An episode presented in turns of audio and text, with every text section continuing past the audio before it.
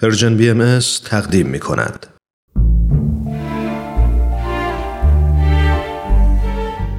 آفتاب بینش. شنوندگان عزیز رادیو پیام دوست با درود. رامان شکیب هستم و با یک قسمت دیگه از سری برنامه های آفتاب بینش با شما هستم.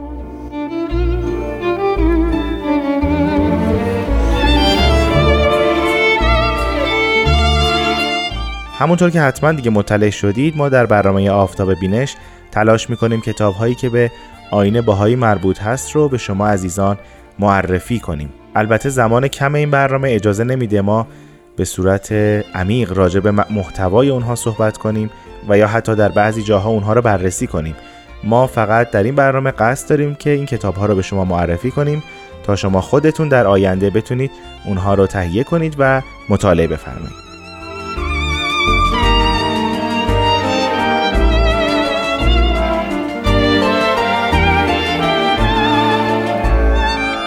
کتابی رو که برای امروز در نظر گرفتم نامش هست خطابات حضرت عبدالبها.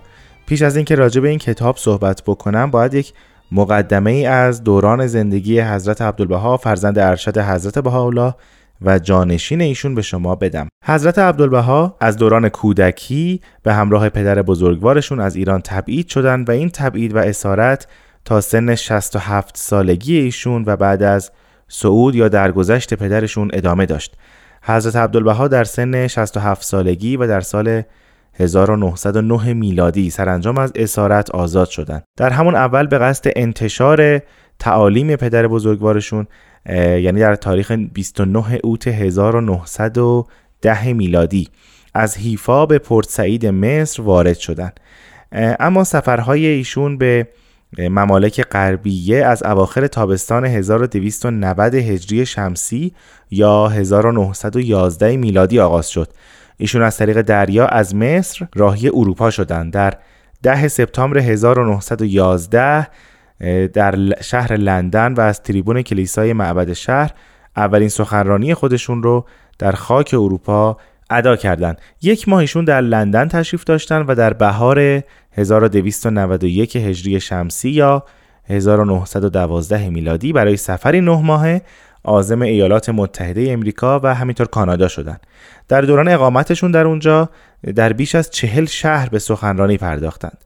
اواخر پاییز همون سال یعنی سال 1912 به انگلستان برگشتند و در اوایل 1291 هجری شمسی یا 1913 میلادی به فرانسه رفتن پس از اون به کشورهای دیگه اروپایی هم وارد شدن مانند آلمان، لهستان و اتریش و در اردیبهشت ماه یا ماه مه میلادی همون سال به مصر بازگشتند. در نهایت ایشون در تاریخ 14 آذر 1292 هجری شمسی یعنی 5 دسامبر 1913 میلادی وارد حیفا شدند.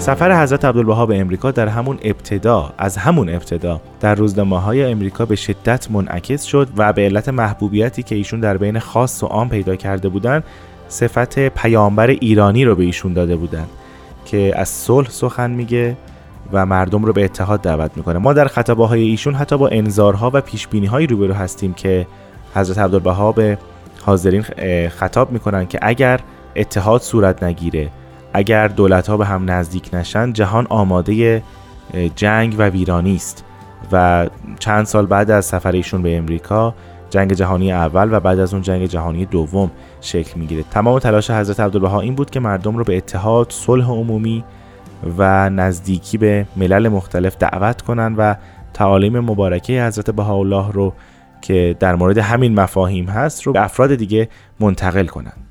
روی هم رفته حضرت عبدالبها حدود 633 خطاب در مجامع مختلف مثل کنیسه ها و کلیسه ها یا دانشگاه ها و مراجع علمی ایراد فرمودند در کل سفرشون به اروپا و امریکا.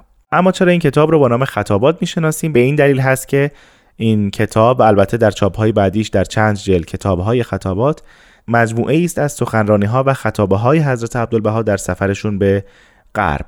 یعنی این خطابه ها رو خودشون با قلم خودشون ننوشتن. همراهانی داشتن که محتوای این سخنرانی ها و بیانات شفاهی رو به روی کاغذ می آوردن و حضرت عبدالبها اونها رو تایید می‌کردن و در بعضی مواقع تصحیح می نمودن بنابراین درسته که خطابات هست و سخنرانی های شفاهی ایشون هست اما خود حضرت عبدالبها اونها رو مورد تایید قرار دادن. زبانی که حضرت عبدالبها با اون خطابات خودشون رو ایراد می‌کردن مترجمینی بودند که صحبتهایشون رو به مخاطبین منتقل می‌کردن و ترجمه می‌کردند. ما بعضی از خطابه های حضرت عبدالبها رو به صورت فقط به زبان انگلیسی داریم. و بعضی از اونها فقط به زبان فارسی منتشر شده. آن خطابه هایی که به زبان اصلی انتشار یافتن این گونه هستند که اول خطابات مبارکه جلد اول هست که به همت جناب شیخ فرج الله زکی الکردی در سال 1340 هجری قمری یا 1921 میلادی در مصر منتشر شده. خطابات مبارکه جلد دوم هست که مربوط به سفر آمریکاست که توسط لجنه ملی نشر آثار امری از منابع مختلف جمعآوری شده و حول و 60 سال پیش در ایران به چاپ رسیده. همینطور در همون 60 سال پیش مجموعه از خطابه های حضرت عبدالبها توسط مؤسسه ملی مطبوعات امری هم دوباره منتشر میشه که در واقع یک گزیده ای بوده از جلد اول خطابات که پیش از این چاپ شده بوده. بعد از اون مجموعه خطابات اروپا و امریکاست که در تهران منتشر شده. حاوی تعدادی از خطابه حضرت عبدالبهاست و همینطور چند لوح خطاب به افراد مختلف مانند دکتر فرال یا خانم پارسونز و همینطور چند خطابه هم اضافه شده به این کتاب که در اسکندریه و حیفا ایراد شده. البته این مجموعه که الان صحبتش رو کردم فاقد تاریخ انتشار هست. همینطور لجنه ملی نشر آثار امری در آلمان در لانگنهاین آلمان جلد اول دوم و قسمتی از مجموعه خطاباتی که در تهران منتشر شده بود رو در یک جلد دوباره انتشار داد. در آخر هم سه فقره از خطابات منتشر نشده حضرت عبدالبها در دفتر هفتم مجموعه کتاب های سفینه عرفان منتشر شده. تاریخ این خطابه ها 17 و 18 آوریل 1912 است. اما موضوع خطابه های ایشون هم بسیار جالب هست. برای نمونه در کنیسه ها اثبات ظهور حضرت مسیح و حضرت محمد رو میفرمودند. پس از اون مثلا در کلیساها به اثبات ظهور حضرت محمد می پرداختن و در مجامع علمی بر حسب حال مخاطب با حاضرین سخن می‌گفتند. خیلی جالب حضرت عبدالبها اشاره می‌کنند در خطابات از قول فیلسوفی اینگونه می نویسند که در کنیسه یهود به قول فیلسوف وامبری که در بوداپست بود و به هیچ یک از ادیان معتقد نبود و سالهای سال در اسلامبول و افغانستان و ترکستان و ایران سفر کرده بود و السون این ممالک را به خوبی می‌دانست به من گفت که از یک چیز خیلی متعجب و حیران شدم. من که وامبری هستم جرأت نمی کنم و نمی توانم در کلیسای یهود اسم مسیح را به احترام ببرم. ولی شما با این شجاعت و قوت در معبد یهود اثبات نمودید که مسیح کلمت الله و روح الله بود.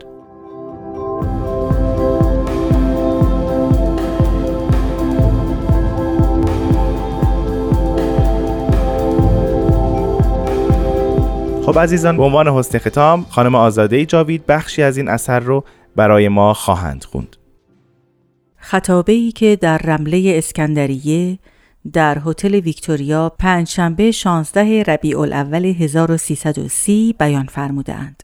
مظاهر مقدسه الهیه هر یک عالم امکان را شمسی در نهایت اشراق بودند. هر یک وقت طلوع عالم را روشن نمودند ولی کیفیت طلوع تفاوت دارد. حضرت موسی کوکبش اشراق کرد بر آفاق ولی به قوه قاهره شریعت الله را در میان بنی اسرائیل منتشر نمود. ولی تجاوز به جای دیگر نکرد بلکه حصر در بنی اسرائیل بود. یعنی کلمت الله روح ایمان به بنی اسرائیل بخشید و آن ملت در زل شریعت حضرت در جمیع مراتب ترقی کرد و توسیع یافت تا رسید به زمان سلیمان و داوود و 500 سال طول کشید. تا چنان که باید و شاید امر منتشر شد. در زمان فرعون بنی اسرائیل نفوسی در نهایت ذلت و ضعف بودند و مستقرق در هوا و هوس و در نهایت درجه سوء اخلاق. به قوه معنویه حضرت موسی ترقی کردند و از ظلمات نجات یافتند و سبب نورانیت آفاق شدند و تحت تربیت الهی تربیت گشتند تا به منتها درجه ترقی رسیدند. بعد منحرف از سرات مستقیم و منصرف از منهج قویم گشتند. دوباره به زل قدیم افتادند تا دوره حضرت مسیح آمد. انتها خب عزیزان به پایان برنامه این هفته رسیدیم. ما ادامه بحث در مورد کتاب خطابات رو در هفته آینده حتما پی خواهیم گرفت. خدا نگهدار.